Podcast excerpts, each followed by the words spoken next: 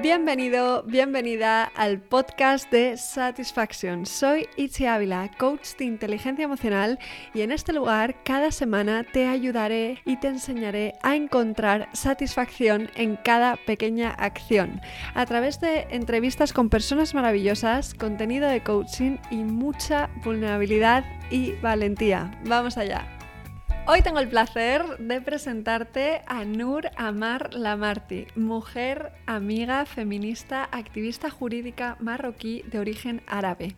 Se mudó a España a los 18 años para estudiar Derecho y a día de hoy, con tan solo 24 años, es la fundadora y presidenta de su propia revista y plataforma jurídica para los derechos de las mujeres llamada Women by Women. Está especializada en Derecho Internacional Público y Derecho Penal Internacional con perspectiva feminista. Es conferenciante y divulgadora sobre el desarrollo y derechos de las mujeres en la zona MENA. La historia personal y profesional de Nur es tan fascinante que te puedo asegurar que si la escuchas no te vas a quedar indiferente. Te invito a abrir los ojos y el corazón a esta conversación para conectar y ampliar la mirada. Bienvenida, Nur, y gracias por estar aquí. ¿Cómo gracias estás? a ti por invitarme. Me siento muy afortunada de estar aquí. Mm, qué ilusión, qué ilusión. Mira, yo siempre que empiezo los podcasts, lo primero que hago los episodios, lo primero que hago es echar para atrás en el tiempo. Entonces, ¿qué te voy a preguntar? Pues, ¿dónde estaba Nur un día como hoy, hace 10 años, y qué has aprendido desde entonces? Nur hace 10 años. Nur hace 10 años tenía 14 años. Nada más y nada Eh, menos. nada más y nada menos. Pues era una adolescente mm, que vivía en Danger, en Marruecos. eh, muy, muy amiga de sus amigas, muy pasional desde muy niña. O sea que ya desde aquel momento, ya en aquel momento apuntaba maneras. Con 14 años ya escribía y me gustaba mucho eh, pues pensar que podría seguir escribiendo los años, los años adelante. No tenía ni idea de qué me iba a dedicar en concreto, pero sí que tenía clara que, claro que no iba a ser ingeniera aeronáutica ni iba a ser nada relacionado con el mundo de las ciencias, básicamente porque en parte se me daban bastante mal y no me gustaban ni me entretenían en absoluto. Nur hace, ca- hace 10 años, eh, no sé si era más feliz que ahora. O sea, a veces me lo pregunto. O sea, ¿tuviste una adolescencia tan feliz? No lo sé. Es como me pasa lo mismo con el tema de la época de la universidad. Que mucha gente dice, es que la época de la universidad es la mejor. Uf, no sé. O sea, tengo mis dudas. No, sí que siem- siempre he he sido un poco, he sentido un poco que desencajaba, ¿no? O sea, y eso que, que sí que he tenido grupos de personas maravillosas que me han acompañado y mis amigas, por ejemplo, del cole toda la vida, que por cierto esta Semana Santa se han ido a Marruecos y yo no, y, y ha sido como todo máximo drama, porque yo soy una drama queen. Eh, y me da mucha pena no estar allí, pero bueno, voy a ir a verlas pronto. Y mm, sí, siempre me he sentido como un poco más desencajada. Es verdad que siempre he tenido la sensación de que cada vez que estaba en una etapa quería estar en la siguiente, ¿no? Y como el correr antes de... O sea, el querer volar antes de aprender a correr, ¿no? Siempre me ha pasado un poco lo mismo y me, me, me sigue pasando. Te sigue pasando, Sí, eso es me interesante. sigue pasando. Y en estos años he aprendido, he aprendido muchas cosas. He aprendido que, mm, que, el, que el amor da la vida en muchos sentidos y que mm, este que el amor da la vida se habla poco en relación a- al amor de personas a las que a las que apreciamos, personas que nos aprecian, perso- personas que, mm, que valoramos, que están ahí cuando tienen que estar y luego el amor que resuena fuerte, ¿no? Que es un amor que transforma, que te cambia para siempre. No nos dicen que, que se quiere de maneras diferentes, que el amor evoluciona, que cambia en ti. Y hay una cosa muy bonita que tiene que ver con eso de que el amor ni se crea ni se destruye, se transforma. Y creo que es tan cierto y es tan bonito como darte cuenta con el paso de los años de que es así, de que las relaciones cambian, pero que en el fondo el amor nunca, nu- nunca, nunca se destroza, sino que cambia, muta. Y mm, he aprendido que, que las malas noticias llegan solas y que por eso hay que salir a buscar las buenas. Y que eso es tan importante tener en cuenta todos los días porque desgraciadamente llega cuando menos te lo esperas, pero lo bueno tú te tienes que encargar de que, de, que aparezca, ¿no? Y eso es trabajo diario, todos los días. Y aprendí a ser muy agradecida, mucho, mm. mucho, mucho. Soy súper, súper agradecida, estoy súper agradecida con la vida que tengo, con lo que me han dado los años, con, con lo que ha sido mi familia, con, con, lo, con la gente maravillosa que me rodea y sobre todo lo soy porque he perdido mucho. Mm. Y cuando pierdes mucho, aprendes a ganar todos los días, aunque sean cosas súper pequeñas como una llamada de teléfono, como un decirle a alguien que le quieres a tiempo, ¿no? O sea, mm reivindicar el valor de las conversaciones importantes, que tú y yo hemos hablado de mm, esto. De eso hablaremos hoy también. Pero me ha gustado mucho esto de salir a buscar eh, las buenas noticias, ¿no? Porque al final, bueno, en esto que decías de perder, que has perdido mucho, eh, está el refrán de no te das cuenta de lo que tienes hasta que lo pierdes. Vamos a intentar que no sea así, vamos a agradecer las cosas eh, y a valorarlas y apreciarlas antes de perderlas, ¿no? Pero esta idea de salir a buscar las buenas noticias me llama la atención, especialmente poniéndolo un poco en tu contexto, ¿no? Porque tú en un momento de tu vida decides crear una revista, Women by Women, porque em, te sientes censurada, ¿no? En ciertos contextos de que no te dejan contar lo que tú quieres contar y dices, pues mira, si no me dejan, lo voy a hacer yo a mi manera, ¿no? En el último episodio hablábamos de la idea de pensar fuera de la caja, ¿no? del inglés thinking outside the box y lo importante que es esto. ¿Cómo fue ese proceso de de repente empezar tu propia revista? Em, ¿Cuáles han sido los mayores obstáculos? Em, ¿Qué es lo que más has disfrutado? ¿Cómo lo has hecho? Pues es curioso, porque yo creo que cada vez eh, cada vez soy, empiezo a ser más consciente de, de, lo que supone la revista, ¿no? O sea, y al principio lo creé como un acto de reivindicación, de angustia y de desesperación ante la censura que estaba viviendo en ese momento. En una época muy dura, era, era plena pandemia, no, no había trabajo. Recuerdo, es que de esto se habla poco, pero yo recuerdo llamar, llamar y llamar y preguntar y buscar trabajo. O sea, en muchos lugares, como intentar encajar, encontrar mi sitio, ¿no? Que, que, la gente es como que al final ve el resultado final, ¿no? O sea, no, no solemos poner vídeos contando, hoy he hecho 15 llamadas y en las 15 llamadas me han dicho que desgraciadamente no están cogiendo a ninguna periodista especializada en género ni, ni se están buscando una jurista para derecho internacional, ¿no? Y yo lo hice, fue una época muy desesperante, muy dura, estábamos encerrados y resonó mucho en mí esto de pedir, ¿no? Yo, yo creo mucho en pedir, mucho en, pedir lo que quieres, lo que necesitas. Creo que hay que empezar a normalizar que, pidamos lo que queremos y lo que necesitamos. Pero al mismo tiempo pensé, Dios, o sea, si no estoy feliz en la mesa en la que estoy, o si no encuentro mi espacio en otras mesas, a lo mejor yo puedo crear la mía, ¿no? Mm. Y parece que no, pero ese idealismo por el que me tacharon mucho. Esta es, otra, esta es otra historia, ¿no? Porque luego no, eh, a todo el mundo es como, bueno, pues esta niña va a hacer un blog, que le vaya muy bien en el blog, ¿no? O sea, esta capacidad de subestimar que tienen tantas personas por los proyectos pequeños, mm. cuando todo empezó siendo pequeño, ¿no? O sea, todo, todo lo grande empieza por en, un lugar muy concreto, con una intención muy, muy concreta y muy, muy genuina también, ¿no? Porque viene desde un lugar de, de yo siento que quiero hacerlo así, ¿no? Y quiero tirarme y si, esta si, si, esta, si en esta mesa se pueden sentar otras mujeres y otros hombres que sí que se sientan cómodos en esto, pues a lo mejor es el momento, ¿no? Y fue un momento muy complicado, yo tampoco, también estaba atravesando un momento emocional muy duro, em, eh, seguía gastrando un poco el tema de la muerte de mi padre, em, y fue también duro porque yo en ese momento pensaba que yo podía compaginar, pues hacer una revista, que era una revista de divulgación feminista, con, bueno, pues desarrollar otro tipo de trabajos y demás. Y la vida me dijo que no a largo plazo, porque los sueños tienen su precio, ¿no?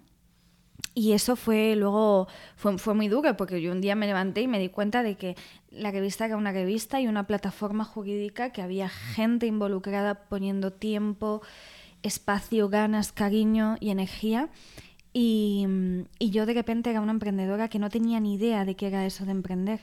Porque para mí lo máximo que iba a pasar era que yo me iba a dedicar a pagar un dominio durante no sé cuánto tiempo para que mujeres pudiesen escribir. Mm. Y que si eso a largo plazo crecía, pues habría crecido, pero jamás pensé que, fue- sería ta- que- que fuese tan pronto, que, que ocurriesen tantas cosas de por medio y sobre todo que de repente me colocase en el lugar a mí de emprender.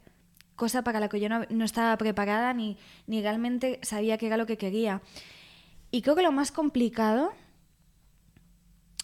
fue y es decirle a la gente, yo no espero que me contrate ningún grandísimo despacho.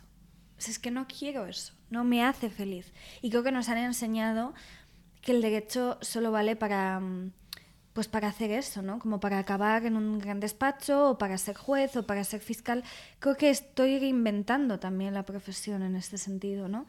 Y explicando que hay muchas maneras de usar el derecho para transformar la sociedad. Mm. Y al final yo es lo que estoy intentando hacer, porque yo sería completamente infeliz en un despacho en el que, bueno, pues tendría que estar más que nada siendo un poco esclava de- de- del sistema, ¿no? Porque el mundo del derecho en general es así, a menos que sea una organización que se dedique en concreto a lo que yo quiero. Y existen muy pocas como estas. Mm, claro. Una cosa que dices que me parece súper interesante es que eh, la mayor discriminación que pueden sufrir las mujeres es la legal, porque al final la ley no está de nuestra parte, pues es muy complicado que cambien las cosas, ¿no? Si pudieras, antes de meternos en todo lo que has contado, que hay un montón de temas, si pudieras crear una ley ahora mismo que aplicase a todas las mujeres del mundo, ¿cuál sería? Em, pues mira, proteger, o sea, haya una ley que protegiese la infancia de las, de, de las niñas de todos los símbolos, de todos los símbolos misóginos y patriarcales. O sea, haya una ley que, que garantizase que la educación de las mujeres fue, estuviese exenta. de- es muy utópico, claro, ¿no? Pero que estuviese exenta eh, pues como la vida de, de muchos chicos y chi- chicos por todas partes del mundo, ¿no? Que no, que no crecen con símbolos y con educaciones machistas. Creo que, creo que tenemos que concretar mucho que la infancia es imprescindible, ¿no? Entonces, legislaría mucho más para la infancia de las niñas, que va intrínsecamente ligado a la infancia de los niños, Em, y, y- y más como eso para garantizar que creciesen en igualdad de condiciones con sus compañeros varones, ¿no? Mm. Todas. Qué importante es esto, ¿no? Pero es verdad que, que no todas las personas nacemos en la misma posición por mil razones. El otro día nos hablabas, que esto me pareció, ya sabes, a mí súper interesante, de los diferentes capitales, el capital físico, el capital intelectual, el capital eh, social y el capital erótico, que es el que menos se entiende o el que más se malentiende, según cómo se mire. Entonces me gustaría preguntarte, para quien no conozca esto, que es fascinante, ¿Qué son estos cuatro capitales que todas las personas tenemos en mayor o menor medida? Y especialmente el erótico, que es el que más se confunde. ¿Qué es? ¿Se puede desarrollar? Cuéntanos un poquito. Em, es muy interesante este tema. El padre de esta teoría es Jean Bourdieu. Es, es muy analítico con cómo la personalidad se desarrolla socialmente en una sociedad dependiendo de las circunstancias con las que nacemos. Por eso existe el capital físico, el capital económico, el capital intelectual y finalmente el capital erótico.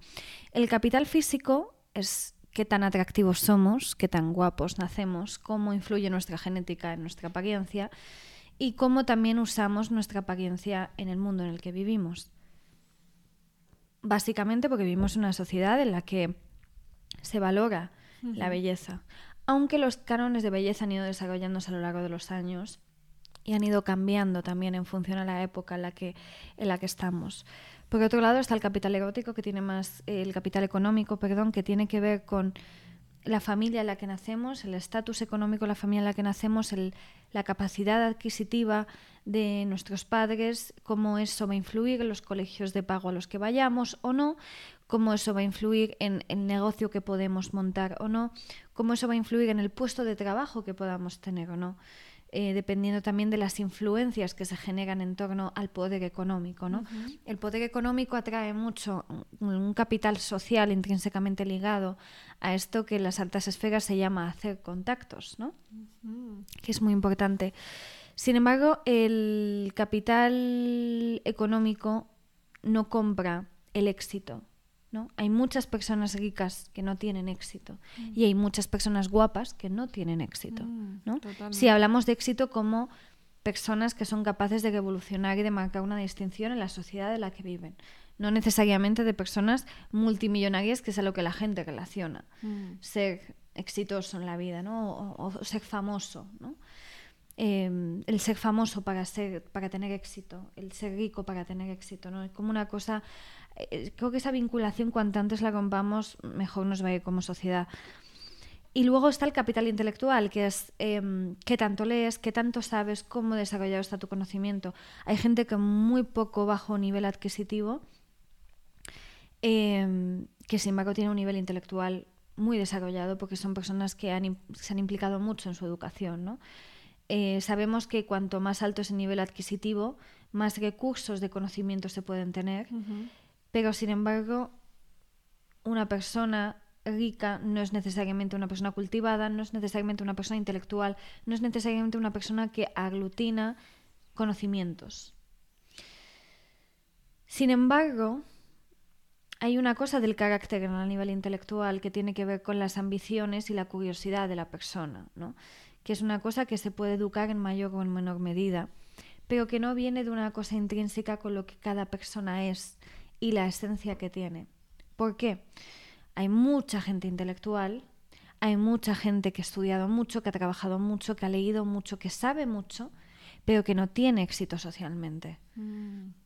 Incluso hay gente que por intelectual pierde capacidades sociales para tener éxito en lo social. Entonces, aquí es donde entra en juego el capital erótico. Que digamos el capital erótico es la pregunta más importante que nos tenemos que hacer todos los días, todos, que es ¿qué quiero que los demás vean en mí? Mm. Y sobre todo, ¿qué concibo? ¿Qué conciben los demás de mí a través de cómo yo me expongo? Mm. Es decir, cómo interactúa mi carisma, mi manera de ser, cómo me visto, cómo interactúo, cómo uso eh, mi belleza, mi capital económico, mi capital, toda esta confluencia de capitales, cómo las uso en función de mi personalidad para crear un personaje, que es el capital erótico. Porque está claro que los demás ven de nosotros lo que nosotros queremos que vean. Mm. Qué interesante Por eso cada gente, cada mucha gente sabe que no siempre puede ser ella misma. Pero eso es porque estamos atados a un código de capital erótico que algunos tienen muy desarrollados y otros no tanto. Pero la mayor parte de las personas que tienen desarrollado el capital erótico, muy desarrollado el capital erótico, son personas exitosas socialmente. Son personas espléndidas, personas a las que todo el mundo quiere acercarse, personas que generan curiosidad, personas que quieren que, que son atractivas por cómo se muestran con los demás. Eso tiene que ver también, ¿no? Con estar conectada con, con tu esencia, ¿no? Y contigo, porque entiendo que eh, cuando tú tienes un capital erótico alto es porque estás mostrándote auténticamente o no necesariamente. No necesariamente, hay personas que por su personalidad tienden a tener un carisma muy desarrollado que es muy atractivo para la sociedad en la que viven y por lo tanto a veces incluso pueden estar muy desconectados de sí mismo, de sí mismos, pero esa cualidad de su personalidad como tal puede incidir e influir mucho en cómo los demás les perciben. Por eso hay muchas personas con mucho éxito que tienen un trajín personal bastante complicado y que luego es un escándalo cuando sale a la luz, ¿no? Como si, como si el tener el capital erótico desarrollado, despersonalizarse y deshumanizarse un poco a quienes lo poseen, ¿no? Porque han vivido y han mostrado tanto un personaje que no pueden, digamos, de cara a los demás equivocarse como tal. Mm. Y, y ese es, ese es la, esa es la cuestión. El capital erótico es importante tener poder sobre él. ¿no? Es importante tener conciencia de que lo tienes, de qué tan desarrollado lo tienes, de qué es lo que has querido vender de ti, qué ¿Lo es lo que cuentas ¿Lo de puedes ti. desarrollar? Sí, sí, sí. Hombre, yo creo que hacen falta cualidades como para todo, ¿no? Hay gente que podrá hacerlo, gente que no. Pero sí que yo creo que los que llegan a ser conscientes de su capital erótico tienen mucho poder e influencia sobre lo que quieren contar de sí mismos. Porque al final o sea, el capital erótico es un poco lo que mostramos al mundo, lo que decidimos mostrar en base ¿no? a, a cómo nos percibimos, porque es, es esencial, eh, según cómo te percibas vas a mostrar una cosa u otra, pero, pero al final es lo que decidimos mostrar. ¿no? Hablábamos antes de conversaciones importantes y lo importante que es tener esas conversaciones, y hay otra frase tuya que me gusta que dices algo así como, cuantos más retweets, la tengo por aquí, cuantos más retweets, menos real es el vínculo que creamos, ¿no? Como que hay una cosa en las redes sociales, entiendo, lo entiendo así, lo percibo así, que, mm, que, que está muy en la superficialidad, ¿no? Que no nos permite muchas veces profundizar o mostrarnos tal como somos, con luces y con sombras, mostramos como una especie de escaparate al mundo. Entonces, mm, bueno, creo que, que, que, es un tema este, ¿no? Porque nos cuesta tanto profundizar y tener conversaciones importantes, porque muchas veces elegimos un WhatsApp o un tweet por encima de un café en calma, en confianza, eh, en el que vamos a profundizar mirándonos a los ojos en vez de quedarnos un poco en la superficialidad, ¿no? Eh, ¿Qué crees que hay detrás de esto? Creo que hay miedo. Mm. Y creo que han favorecido nuestro miedo a no tener conversaciones importantes. O sea, de repente tengo la sensación de que, bueno, todos tenemos conversaciones importantes, ¿vale? O sea, por aunque favor, sea pendientes, si estás aunque escuchando no se tengan. eso, si estás si estás, eh, si estás escuchando esto, yo en la vida haciendo podcast, si estás escuchando esto y crees que no tienes conversaciones pendientes, estás equivocado. Es decir, o sea, todos estos mensajes que parejas se han enviado para romper, todos estos WhatsApps que has recibido o, que has mandado a una amiga que te ha hecho daño o un amigo que te ha hecho daño porque eras incapaz de tener una conversación de frente. Todas esas relaciones entre hermanos rotas, todas esas discusiones sin, sin, sin resolver, que se han hecho bola durante años, ¿no? O sea, ¿cuántas conversaciones tenemos pendientes desde hace años? Mm. Y a lo mejor ya no te acuerdas ni, ni, ni, de por qué te dolía tanto, pero, pero sabes que te dolió, pero fuiste incapaz de tener esta conversación. Y hay tantas cosas que solo necesitan una buena conversación y es tan difícil. Con lo de los retweets me refería muchas veces a que a mí me ha pasado, me ha pasado sobre todo en, tiempos en los que hemos estado encerrados y no había nadie, de repente de estar muy activa en, en, Twitter, por ejemplo, con mucha gente, gente a la que valoro y admiro un montón, pero que no forma parte de mi vida. O sea, están ahí, yo los leo, los valoro, hay gente a la que conozco, gente a la que no voy a conocer jamás, pero luego apagaba el teléfono y la vida era otra. Y luego no nos cuentan que la vida es otra cosa después de apagar el teléfono. Mm. Y que tampoco tenemos las herramientas para saberlo. Bueno, ¿no? especialmente adolescentes. Claro, porque hay, hay, como hay un ruido social fuera en la calle en, en, los que nos pasamos todo el día haciendo cosas sin parar y pensamos que, que podemos echarle un pulso al tiempo. Mm. Y hay otra cosa que tiene que ver con el ruido, con el ruido mediático, con el ruido de las redes sociales, que contamina tanto. Mm. O sea, y hay días que acabas agotado. Yo he llegado a acabar agotada y fue una cosa que no me perdoné, fue como, no, no, no, no, no, o sea, esto no puede ser. O sea, no puedo acabar agotada después de estar en una pantalla, enfrente a una pantalla. O sea, yo quiero acabar agotada de estar todo el día fuera con amigos, guiándome, pasándomelo genial. Mm, quiero estar agotada de, de, de llorar, pero bueno, por motivos importantes, ¿no? Por conversaciones importantes, en lugares importantes con gente importante para mí. Y entonces de repente entiendes y calibras bien la, la, la energía que das, ¿no? O sea, es un camino, es un proceso. A mí me pillo muy joven, también es verdad, pero yo veo a gente como con 50 años con una energía que digo, pero, pero, pero, pero señora, ¿de verdad usted está teniendo esta discusión desde hace cinco horas? ¿No? Entonces, en Twitter. Bueno, en Twitter, de verdad. Pero si, a, a, si es que a Manolo no le importa lo que piensas, de verdad. O sea, Manolo te está ahí dando la vara sin más.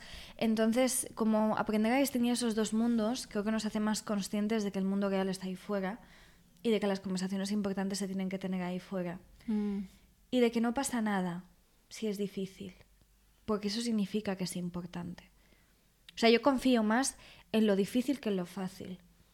O sea, lo fácil no creo que ayude más de lo estrictamente necesario. O sea, lo fácil, por supuesto, te alivia te, al, momento, ¿no? dices, bueno, pues ya me lo he quitado de encima, pero en el fondo no te lo has quitado de encima. Es más, eh, yo últimamente estoy diciendo, bueno, cuando nos veamos te lo cuento. Y mm. creo que es súper importante decir, cuando te vea te lo cuento. Mm. Fíjate, en esto que estabas diciendo ahora hay una frase de Brené Brown que me encanta que dice, hemos de elegir el coraje por encima del confort, ¿no? Creo que también hay una parte de estar muy en el confort, en la zona de confort, en, en el placer instantáneo, ¿no? Entonces eso nos lleva a evitar constantemente esas conversaciones importantes que son las que nos llevarían a conectar y que son las que realmente marcarían la, diferencia. Y en vez de tener esa conversación importante, te quedas mm, pones toda tu atención y toda tu, tu, energía en prestar atención a JR45678 que te está escribiendo por Twitter, que no sabes ni quién es, que a lo mejor es un robot programado, hmm. pero que claro, como seres sociales que somos, esas redes sociales, y nunca mejor dicho, están teniendo un efecto muy potente en, en, en la forma en la que nos relacionamos y nos vinculamos, ¿no? Y eso se convierte en un problema, porque vale, que estés delante de una pantalla, no es tanto pantalla o no pantalla, ¿no? O sea, tú puedes estar delante de una pantalla haciendo un trabajo con significado que, te llene y acabar cansada, pero, pero bien. Pero en cambio, cuando llevas toda la tarde metida en una red social haciendo scrolling, eh, sin elegirlo conscientemente, porque no lo eliges conscientemente, es, es un patrón adictivo, pues es ahí cuando yo creo que ese cansancio no sienta tan bien, ¿no? Eh, sí, sí, bueno, yo he aprendido, por ejemplo, a saber que cuando pongo publicaciones polémicas necesito silenciarlas. Porque mm. yo necesito poner un tuit y seguir viviendo. Exacto. Y hay que reivindicar el poner un tuit y el seguir viviendo. Mm. Yo digo mucho últimamente lo de eh, yo no sé vivir y poner stories a la vez. Eh, Twitter no lo uso, pero esta cosa de vivo y luego pongo stories. O paro a poner stories, pero luego necesito eh, vivir, vivir, ¿no? O sea, la vida, la vida está fuera. No, yo es que cuando soy consciente de cuánto he expuesto mi vida, se me quitan una... O sea, pienso que, en fin... O sea, y, cómo lo hice desde la inconsciencia total y máxima, ¿no? Desde mm. el... Bueno, ¿qué más da? No, no, da mucho. Da mm. mucho hasta que dejas de darte cuenta. O sea, es, es una burrada, ¿no? Pero que tú estés en un lugar tomándote un café y subas en ese momento que estás en ese lugar tomando un café con una persona y que lo vean 2.000 personas, es mucho más problemático de lo que nos pensamos. Mm. Poco se habla de esto, ¿eh? Y de la intimidad. sí. El anonimato. Sí. Es una maravilla. Eh, de hecho, por eso a mí también me gusta poner las cosas después, posterior. Pero entonces ya es como, bueno, vale, he estado aquí, pero no estoy aquí, es diferente. Eh, vamos, eh, imagínate esto con personas que tienen un, montón de, fama y de gente siguiéndoles y demás, en vez de 2.000, 200.000. tengo pues amigas que han tenido experiencias muy fuertes con esto. Mm, es que las hay, hay historias para no dormir. Mm. Hay historias muy chungas, sí, pero porque la gente está más para allá que para acá. O sea, que muchas personas. Sí, y bueno, yo tuve, tuve cosas, ¿eh? Y, desde ahí dejé de, poner dónde estaba y de dónde comía y de dónde iba, o sea que... Pues hay que tener cuidadito y, bueno, sobre todo centrarnos en la conexión real, que es lo que nos va a llenar de verdad, ¿no? Eh, te voy a leer una cosa que escribiste que me gustó mucho y vamos a reflexionar sobre eso, ¿vale? Dice... He llegado a la conclusión de que el equilibrio es una batalla que se gana y que se pierde todos los días, que lo único importante es que en algún momento, cuando dejas el móvil y te desabrochas el sujetador, sepas que estás en el lugar correcto. Con el paso de los meses he conocido la importancia de tener a alguien que sea brújula, velero y destino, para que te recuerde que aunque no todo vaya bien, todo va a salir bien. Bueno, me encantó este texto. Creo que refleja muy bien em, esa idea de la satisfacción duradera versus el placer instantáneo ¿no? y lo que realmente importa. ¿Qué te ayuda a ti a encontrar a estas personas brújula? ¿Qué es una persona brújula? ¿Cómo definirías a una persona brújula? Una persona brújula es una persona a la que es una persona que te recuerda quién eres mm. cuando, cuando tú pierdes el foco. O sea, en un momento de la vida en el que hay tanta gente, tanta gente en consultas psicológicas, em, con tratamientos ansiolíticos, em, que piensa que tiene a personas de referencia a su alrededor, pero que en los momentos en los que está perdido no tiene un número al que llamar para decir acércame a un hospital o, o ven a casa o no puedo estar sola o es, es, muy fuerte la soledad del siglo XXI y no se habla de la soledad del siglo XXI. Pues las personas brújula son las que son las que no son personas extraordinarias necesariamente nada. Pero que cuando las cosas se tuercen, saben decirte que tú has salido de peores y que está bien. Y que si estás mal no pasa nada porque ellos van a estar.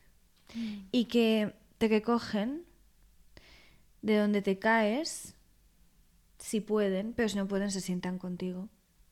Mm. Y hay que reivindicar los suelos en los que se sientan con nosotros los amigos y las amigas cuando no sabemos ponernos de pie.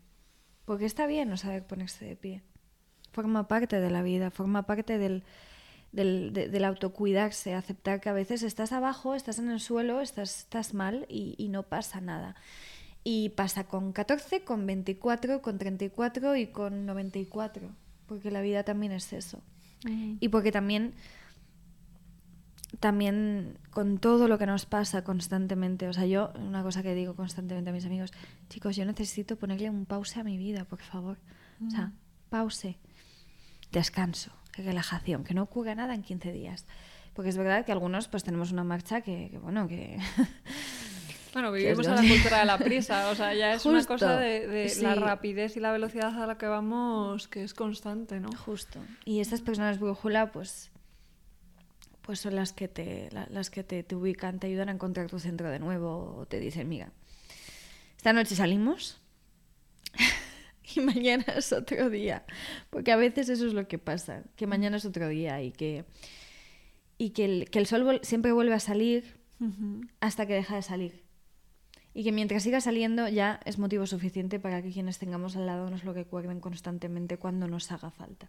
Mm, qué bonito. Compartir, eh, eh, compartir, ¿no? Realmente esa es la, idea. Fíjate, empatizar yo creo que muchas veces es algo que se confunde. Eh, cuando intentamos empatizar con la mejor de las intenciones, muchas veces lo que estamos buscando es solucionar, decir la palabra correcta para poder solucionar el problema que esa persona está teniendo, ¿no? Y muchas veces no podemos solucionar y esa no es la idea. Empatizar es escuchar y acompañar. Y como decías, que pues si hay que sentarse en el suelo, nos sentamos en el suelo, porque no, mi, mi, función a la hora de empatizar no es solucionar la vida de la otra persona desde arriba, sino es acompañar y escuchar y hacerle saber a esa persona que no está sola, ¿no? Eh, creo que, que, van por ahí los tiros. Sí. Mm. O sea, yo tengo amigas brújula y siempre lo digo, mis amigas son, son el amor de mi vida. Mm, qué bonito esto, sí. ¿no? Sí, sí, sí. Mm. Los amores de mi vida. Muchas de las historias que tú has vivido, tengo aquí apuntada alguna de las cosas, eh, son desconocidas para muchas personas en España. ¿no?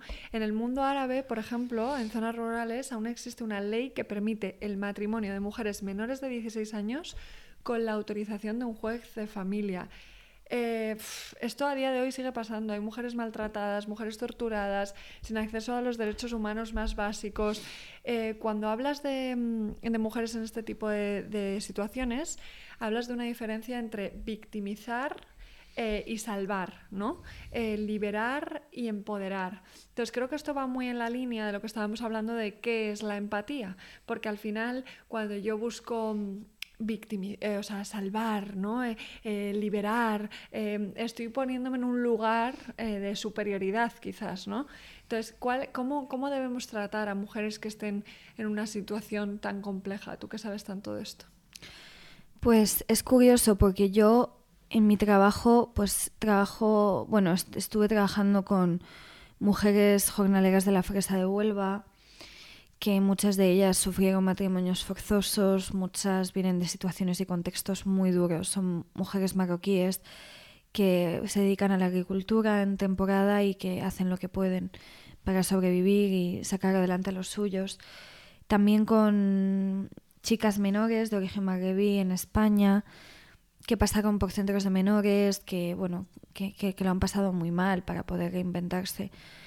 Em, mujeres que cayeron en, las redes de, trata, en las que fueron secuestradas, eh, también que son de mi contexto de origen. Luego, mujeres afganas huyendo de los talibanes. Es que es tan difícil desligarte, ¿no? O sea, yo siempre digo que trabajo desde el corazón, pero mi corazón está muy cuidado para poder hacer eso, porque si no es prácticamente imposible, o sea, yo tengo vínculos emocionales con casi todas las mujeres con las que trabajo, pero porque trabajo con ellas desde la empatía, desde el, desde el acompañamiento, pero desde el saber que yo solo puedo obrar hasta cierto punto por sus vidas, ¿no? Y eso es muy importante saberlo. O sea, creo que hay mucha gente que piensa que la ayuda desenfrenada ese límite se hace, hace bien de cualquier manera, ¿no? Y no es cierto. O sea, acompañar es un trabajo, hay que saber acompañar, hay que saber no inhabilitar las funciones de la persona que tienes enfrente mm. simplemente porque crees que viene de un contexto desfavorable. El, tema de la responsabilidad, ¿no? que eso es muy importante. Eh, es, es, curioso porque tendemos a infantilizar mucho a las mujeres que no han tenido las mismas oportunidades que nosotras. Y eso es lo que más les puede hacer un flaco favor. Mm. Porque ya ellas ya saben de dónde vienen, saben cuáles son sus dificultades y no necesitan que tú las trates desde la conciencia absoluta sobre que no quieres que sufran más, porque el mundo real no es ese y porque tú en algún momento dejas de estar en sus vidas. Que también es lo más duro, porque esto es un trabajo transicional en el que la idea es ayudar al máximo número posible de mujeres a que estén bien, bien a través de sus derechos laborales, bien a través de su regularización de su situación burocrática en España, bien a través de ayudarlas a salir de un país tercero como Pakistán desde Afganistán para llegar a España. O sea, el trabajo es como de acompañamiento, pero claro, eh, hay una parte en la que yo dejo de estar en la ecuación, ¿no? Y mi equipo también. Entonces es duro porque, bueno, los vínculos se crean y, es muy difícil no, generar esa dependencia. Por eso es tan importante cuando veo a gente intentar ayudar desenfrenadamente, explicar que en verdad tantos trabajos de acompañamiento como formaciones existen, no se han creado de la nada. O sea, las trabajadoras sociales, las asistentes sociales, las abogadas, las eh, sociólogas, todas las personas que se dedican a estos proyectos de acompañamiento, de, de asesoría, de lo hacen porque les han trabajado para saber cómo hacerlo, ¿no? Y yo es una cosa que sigo aprendiendo todavía. Y aún así, creo y, creo y soy consciente de que ya tengo mucho muy colocado, ¿no? Pero, pero yo tengo veces que tener conversaciones con mi equipo en las que tengo que decirle a alguna persona de mi equipo, no es tu culpa. Y es muy difícil desprendernos de la culpa entre mujeres por lo que le pasa a la otra y por no poder ayudarla, ¿no? Pero entonces ahí radica el, la concepción del salvar, ¿no? O sea, yo puedo ayudar y acompañar hasta cierto punto, no puedo salvar a nadie. Total. Y ahí es donde se mezcla pues un poco con la ideología eurocentrista de desde Europa lo podemos todo y es lo que desgraciadamente yo he visto que en mi trabajo se ha intentado, o sea, hay, mucho intrusismo por parte de gente que tiene muy buenas intenciones, pero que no tiene las herramientas. Hmm. Y es que por más que quieras hacer algo bien, si no aprendes a hacerlo bien, no puedes hacerlo bien. Y es aplicable para todo en la vida. Total, total. Si no has aprendido es muy complicado, ¿no? Y, y sobre todo que es un tema muy delicado y que eh, creo que al final la idea de salvar, o sea, esto va muy en la línea del juego psicológico de ser salvavidas, ¿no? Que nos puede pasar eh, con nuestra madre, con nuestro hermano, con nuestro primo, nuestro amigo, que de repente está las drogas, o nos puede pasar una situación así, el tender a querer salvar, ¿no? Y realmente lo único que podemos hacer es ayudar desde, desde lo que se puede y aportar herramientas para que esa persona pueda crear un, un futuro en la medida de lo posible, ¿no? En el contexto en el que esté. Y creo que para cada parte del proceso hay personas diferentes. Y está bien. Yo me dedico más al tema legal eh, y me dedico más al tema de mm, inicial de cómo una persona mm, está inventando su vida, o se tiene que ir de un país, o tiene que salir de la prostitución y necesita determinados procedimientos que seguir para poder lograr eso. O, por ejemplo, a través de la investigación que estoy haciendo sobre el derecho internacional y las mujeres, ¿no? O sea, creo que hay que saber reconocer que cada uno tiene su espacio y su lugar y que no pasa nada por no hacerlo todo. Es que no tenemos que hacerlo todo. Mm. Es que a lo mejor el acompañamiento emocional lo tienen que hacer personas como tú, Itzi, Mm. y a lo mejor el acompañamiento social lo tienen que hacer otras personas y yo solo me dedico a una parte del proceso, ¿no?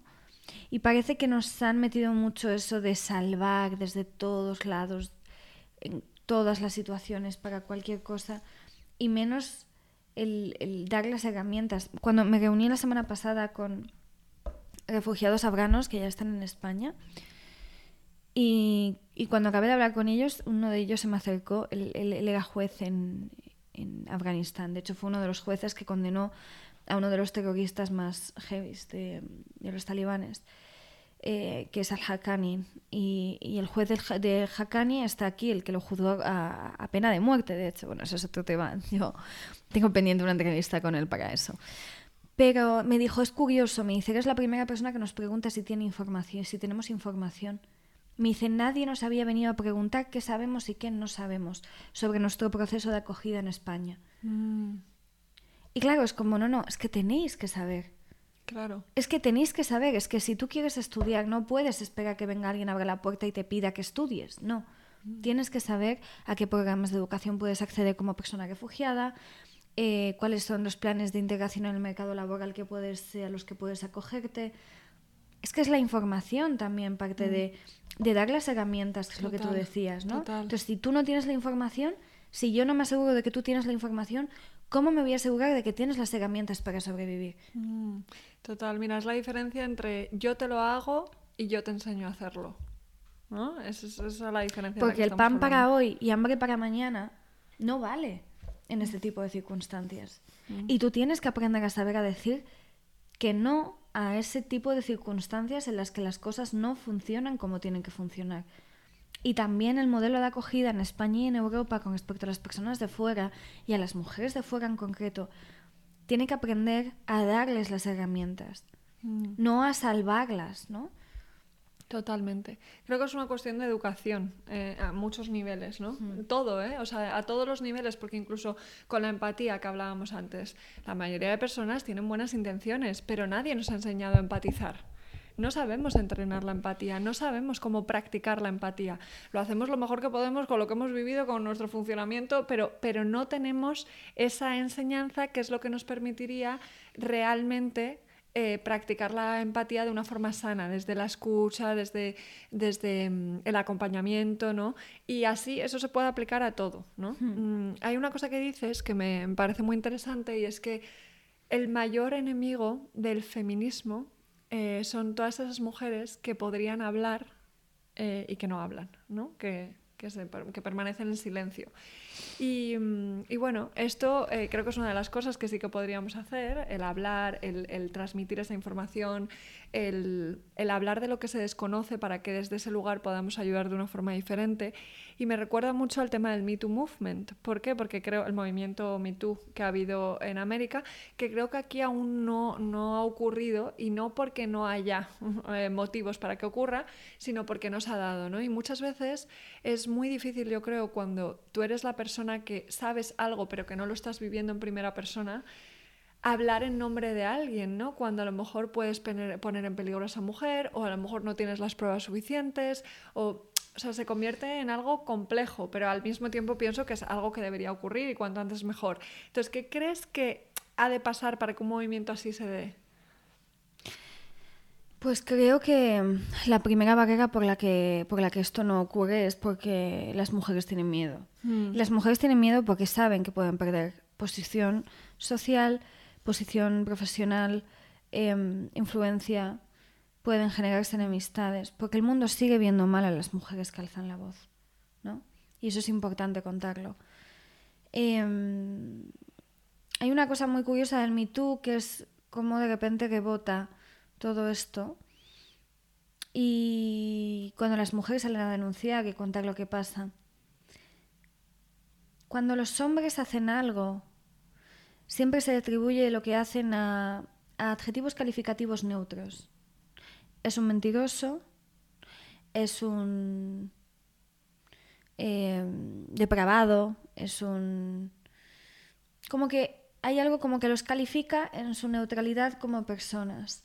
Cuando se trata de calificar a mujeres, siempre se califica a través de sus recorridos profesionales, ¿no? O sea, ¿por qué nadie diría que un hombre ha llegado a ningún lado de rodillas? Y las mujeres vivimos escuchando que hemos llegado de rodillas a todos lados. ¿No? Y eso influye directamente en el Me En el Me cuando sale el Me eh, de repente muchísima gente empieza a decir, ya, bueno, es que esta ya no le estaban haciendo caso, pese a estar de rodillas, o eh, ya no la contratan, entonces necesita montar un escándalo para ver si la remuneran, o esta se quiere forrar a costa del otro porque ha estado con él, pero él ha vuelto con su mujer y quiere, y quiere digamos, estar con mm. él. Ayer justo estuve viendo una película que se llama, una serie, una miniserie, se llama El Escándalo, El Escándalo, el escándalo, el escándalo, sí, cosa se llama así. Está en Netflix. Es buenísima porque es, es una es un, un, político imputado por la denuncia de una violación de una mujer con la que él había tenido un romance, a la que había violado posteriormente, ¿no? Que esa es otra de las cosas más importantes que, que se sigue escapando todavía del discurso feminista actual, que es el tema de la violación conyugal y la violación en, parejas, ¿no? Entonces, eh, Claro, y ella, todo el mundo lo que piensa de ella no, no es, es una mentirosa, no, piensa, ella quiere sacar algo de esto, ¿no? Es como que a las mujeres siempre se nos ve un fin utilitarista que a los hombres nunca se les ve. Mm. Y, y, eso es lo que me parece problemático de que tantas mujeres callen sobre lo que pasa, ¿no? Y todas, todas, todas hemos callado yo incluida. ¿eh? Claro, todas. hemos vivido experiencias. Y eh. todas hemos callado y no las hemos querido mostrar porque no queríamos exponernos. Porque el precio exponernos es muy alto y es mm. muy grande. Bueno, yo llevo toda la vida desde, bueno, desde que tengo uso de razón, porque yo me puse a trabajar muy joven, con 19 años ya estaba trabajando aquí, de hecho, en España. Y, y yo he escuchado años y bueno, y sigo escuchándolo. o sea, sigo escuchándolo por terceras oídas, no en mi círculo cercano, obviamente, pero, o sea, me sigue llegando el típico rumor de, no, es que, claro, fulanito de tal o fulanita de tal dice que tú estás haciendo lo que estás haciendo porque, bueno, pues eh, has estado con hombres que te han dado esa posición, ese poder, ¿no? o sea, mm. y eso lo seguimos escuchando las mujeres. Entonces, está claro que si encima rompemos eh, el, silencio para hablar de algo, la condena va a ser brutal, porque ya estamos en el ojo del huracán. Y esto de llegar de rodillas a, los, a, todos, a, a, todo, ¿no? O sea, las CEO llegan de rodillas, las becarias llegan de rodillas, eh, la que asciende llega de rodillas, la que tiene hijos y mantiene su trabajo llega de rodillas. Es como que parece que está tan intrínsecamente ligado y normalizado que las mujeres damos favores sexuales a cambio de ascender profesionalmente, que es más común de lo que parece cómo se habla de esto. Mm. Y, está presente en casi todos los ámbitos. Hay ámbitos mucho más crueles que otros, está claro, pero existe, existe constantemente. Entonces, en ese juego de que no haya un Me creo que entra mucho cómo las mujeres sienten que se las percibe en el poder. Porque el mundo tiene miedo a las mujeres con poder. Claro, eh, pero es verdad que en, América, en mayor o menor medida, estoy segura de que podría avanzar muchísimo más, pero sí que ha habido un Me Too y aquí no. Entonces, cuando decías el mayor enemigo del feminismo es esas mujeres que, que mantienen el silencio, como cómo podemos romper el hielo para, para que esto arranque, para que, o sea, ¿cómo se empieza? Pues siendo valientes, siendo valientes. Eh el otro día hablábamos tú y yo en, en el programa este que salió de Maribel Verdú. Em, o sea, no, no, creo que las mujeres sean el mayor enemigo del, del feminismo, las mujeres que no hablan. Creo que son las mayores cómplices, ¿no? Mm. Es como que el patriarcado está tan a gusto apoyándose en mujeres. Cómplices del patriarcado. Cómplices del patriarcado, apoyando a mujeres que saben, que saben lo que significa sufrir determinadas cosas y que encima se postran y lo niegan y reivindican una falsedad de, realidades simplemente porque les da miedo parecer víctimas. Porque tenemos miedo a parecer víctimas.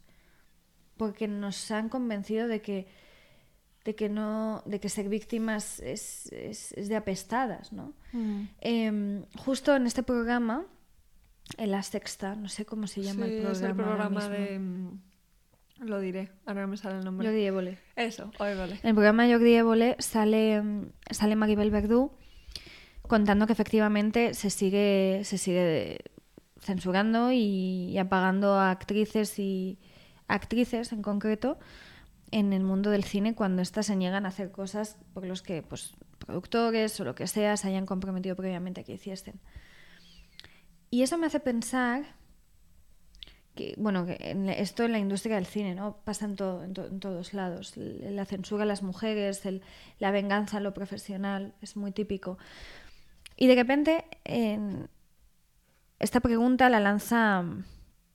eh, Esto lo cuenta Maribel después de que la pregunta la, la lanzarse Jordi en una mesa en la que eran cuatro mujeres y un hombre.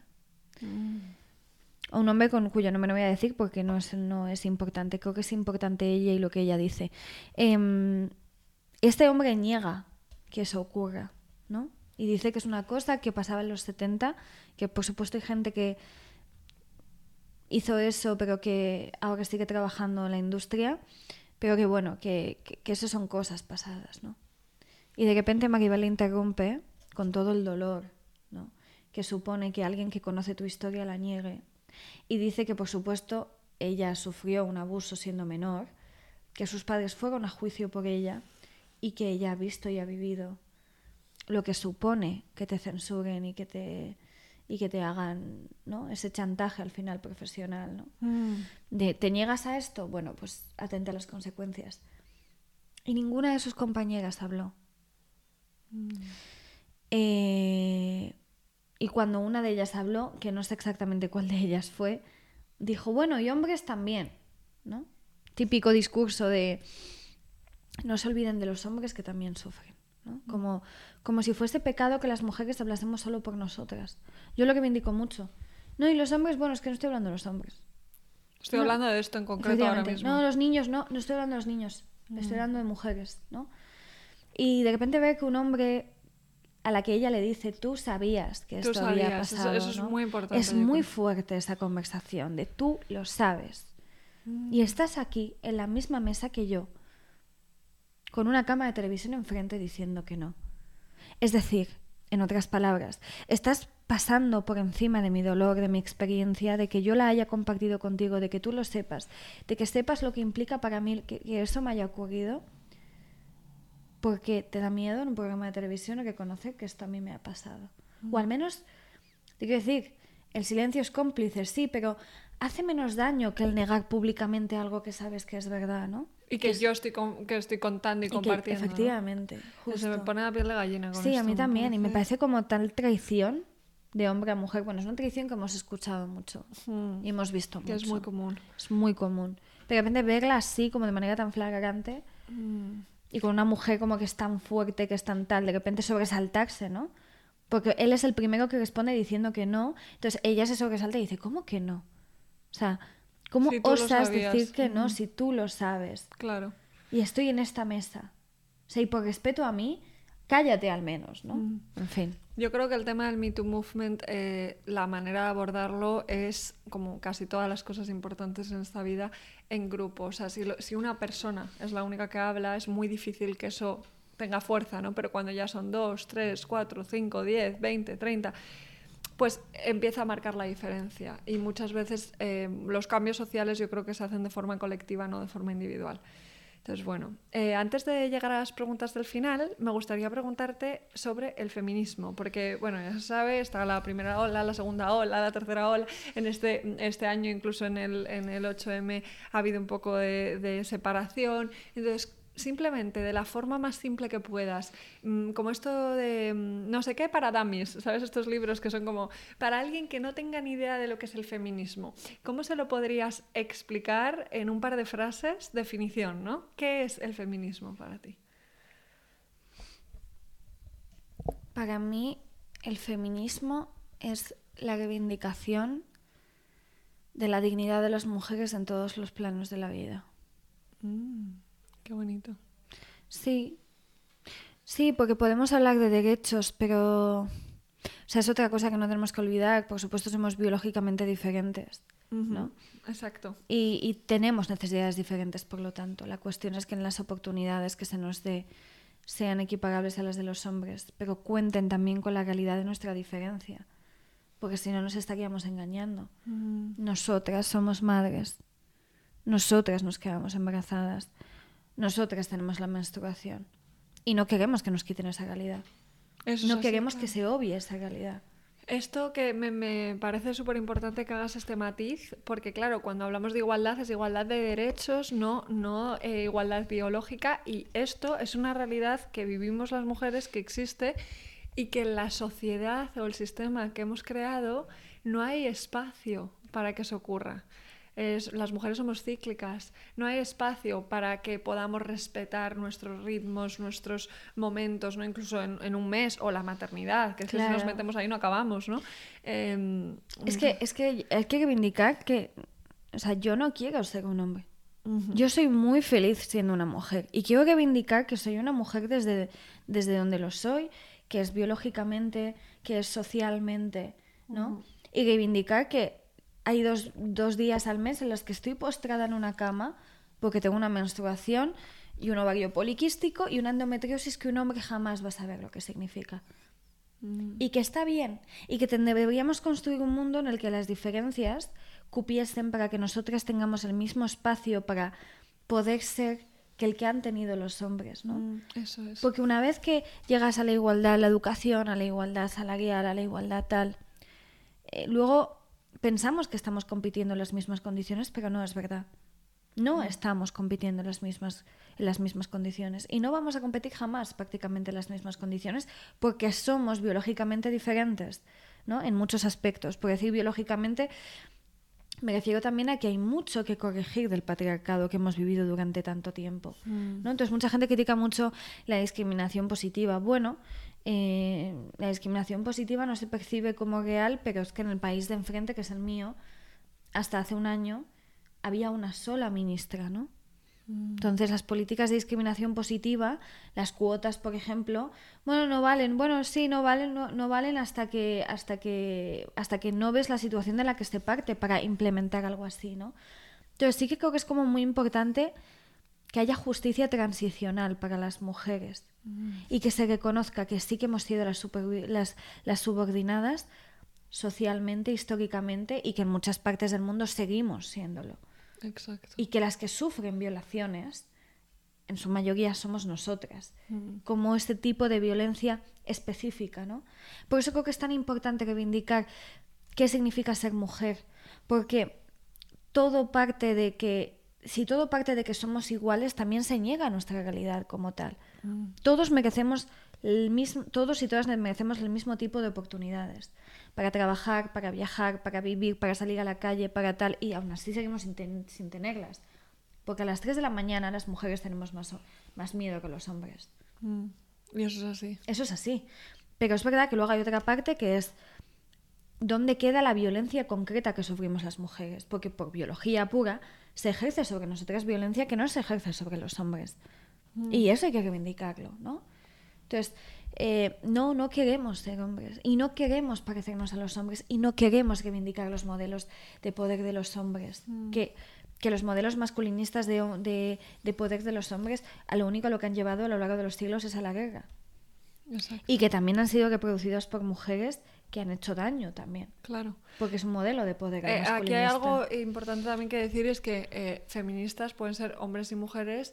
eh, la idea es que estemos todos en, en lo mismo, ¿no? En ese movimiento y que em, los hombres han tenido muchos privilegios y el, el sistema ha estado creado realmente para ellos, pero a nivel psicológico, en el patriarcado también, o sea, psicológicamente también sufren consecuencias. Entonces, el patriarcado realmente es algo que, que necesitaríamos eliminar y que los hombres son los primeros que deberían decir, vamos a cambiar esto.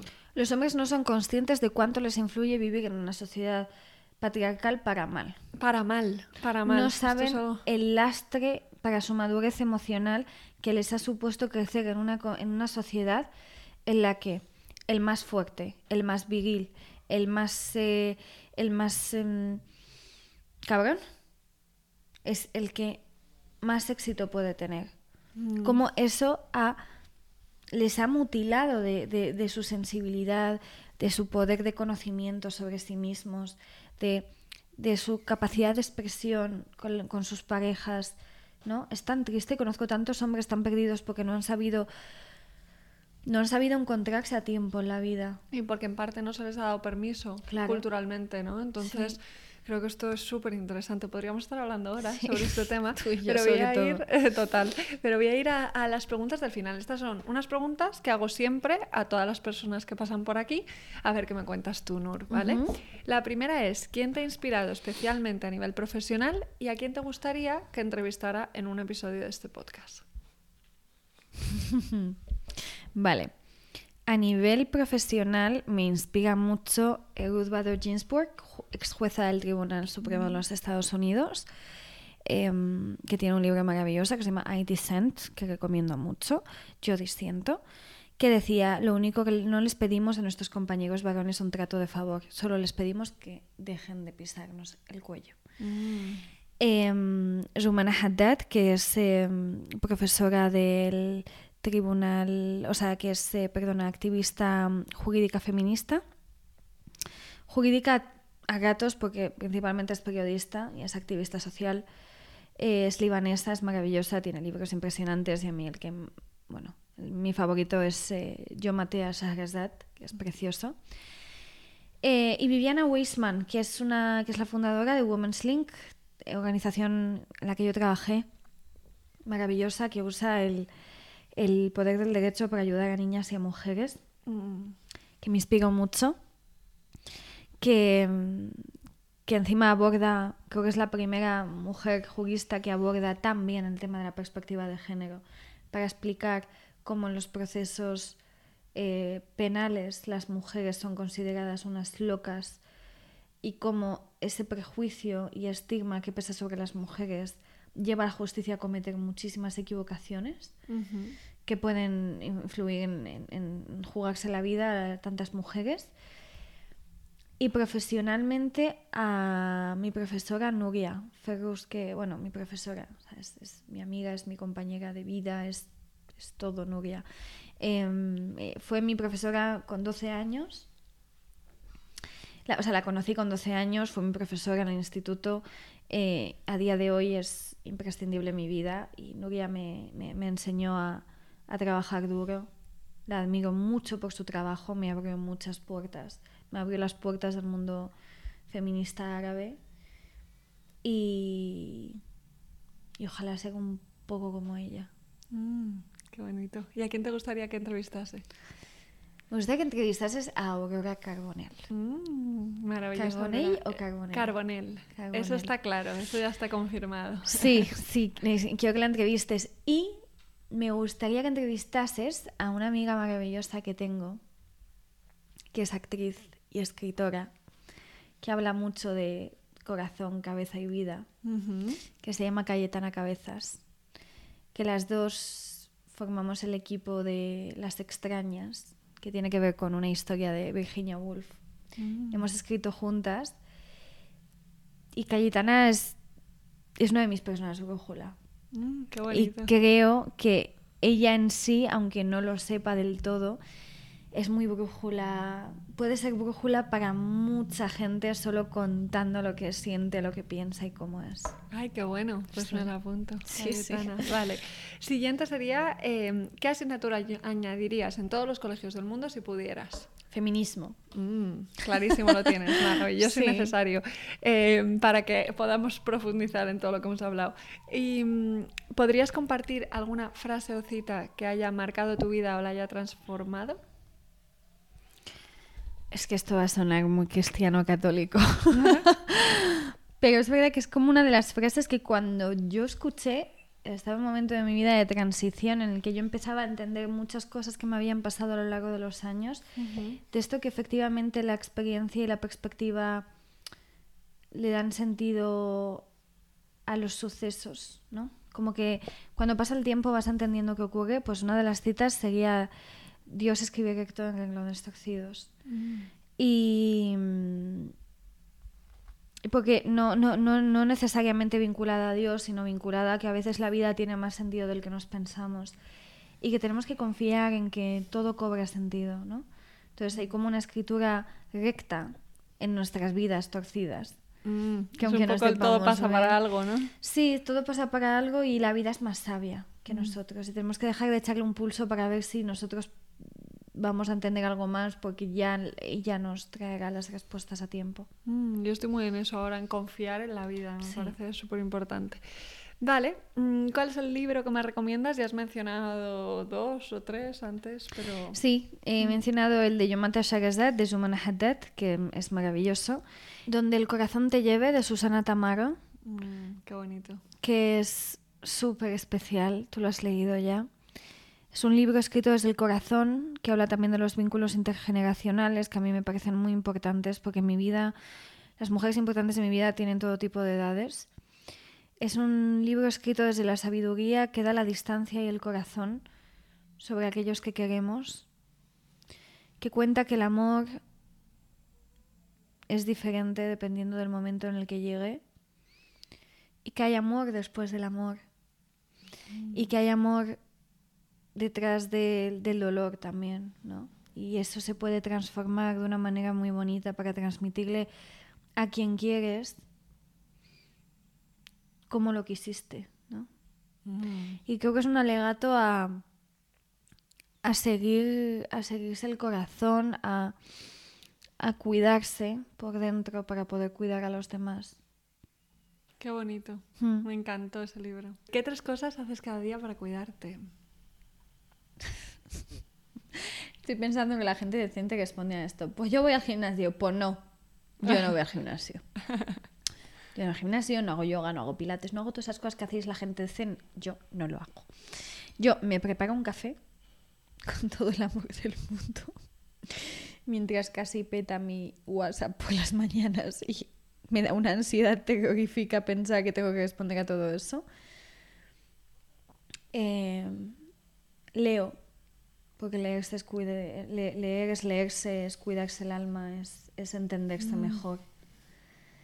Y me escucho y si lo necesito intento escuchar a alguien que me ayude a escucharme. Uy, qué bonito eso. Qué importante. Sí. Escucharse y que te ayuden a escuchar. Para que escuchar, sobre todo los que, las personas que tenemos mucha ansiedad, o sea, yo tengo mucha ansiedad y necesito como momentos al día en los que colocarme. Mm. Porque, o sea, me, me, hace falta, ¿no? Si no pierdo un poco mi centro. Mm. Y eso hago. El coaching va muy de eso, ¿no? De ayudar a que la persona se escuche. Mm, porque la sabiduría interior existe y todas las personas la tenemos. Justo. Y bailo, lo que pasa es que no lo hago todos los días porque no me da la vida. bailar, maravilloso. Sí. Y, la última pregunta, que es mi preferida, sin lugar a dudas, a ver qué me cuentas, es ¿qué es para ti la satisfacción? Pues mira, es curioso porque yo siempre he pensado que quizás el regalo de cumpleaños que más feliz me haría a mí en el mundo sería reunir en un mismo sitio a toda la gente a la que quiero. Oh, totalmente de acuerdo. De verdad, me parece como un sueño. O sea, yo entiendo que la gente se case porque debe ser un ensueño como que unir a toda la gente a la que quieres en un mismo lugar. Mm. a lo mejor me caso solo por eso. Pero es curioso eso porque dices, eh, es mi cumpleaños y la gente no, no va a volar desde Japón, pero de repente si es una boda, como es una cosa que solo pasa una vez en la vida, bueno, a veces pasa, a veces pasa cinco o diez, pero, pero es esa cosa, ¿no? De a esto sí. Y, es, a mí me parece casi inviable, en, en, mi caso, por ejemplo, juntar a todas las personas de mi vida porque están esparcidas por todo el mundo. Pero, y la gente no sabe lo que genera eso. Ya, yo tengo una. O sea, de repente conozco a gente que todos sus amigos están en el mismo sitio y pienso, por favor, o sea, pero tú sabes la maravilla que es eso. Mm, que eso es todo lo que queda. Es como, es tan maravilloso y entonces la satisfacción yo diría que la satisfacción es ver que los que quiero están bien. Mm. Porque en tiempos en los que nos ha faltado tanta salud, tanto abrazo, tanto cariño, tanto amor, porque no nos lo hemos podido dar en persona, que los demás estén bien es, lo que más feliz me hace. Mm. No tener que preocuparme por perder a alguien. Qué bonito. Mm. Y fíjate, eh, ver que los que quiero están bien, eso te incluye a ti, si te quieres. Ya. Entonces es, estamos bien, ¿no? Sí, Mm, eh, sí, ver que estamos bien, que todo va bien, Ujú. ¿no? Reivindicar la, la normalidad y no lo extraordinario. Mm, Que hay una cosa muy bella en, en- en la normalidad, hasta que la perdemos. claro, y de repente la empiezas a apreciar y se convierte en lo extraordinario que ya no puedes tener. Entonces vamos a apreciarlo antes de que no lo podamos tener. Justo. Eh, nos quedamos con eso. Así Muchas que, gracias. Qué bonito. Cariño. Hasta aquí ha llegado la maravillosa conversación con Nur. Espero que la hayas disfrutado tanto como nosotras grabando. Aprovecho para contarte que el programa de coaching Satisfaction se va a convertir en un curso online y por lo tanto estos son los últimos meses para realizar el programa conmigo directamente. Si te interesa, me puedes contactar directamente a través de Instagram o mi web itziavila.com. Todo mi amor y satisfacción. Mouah.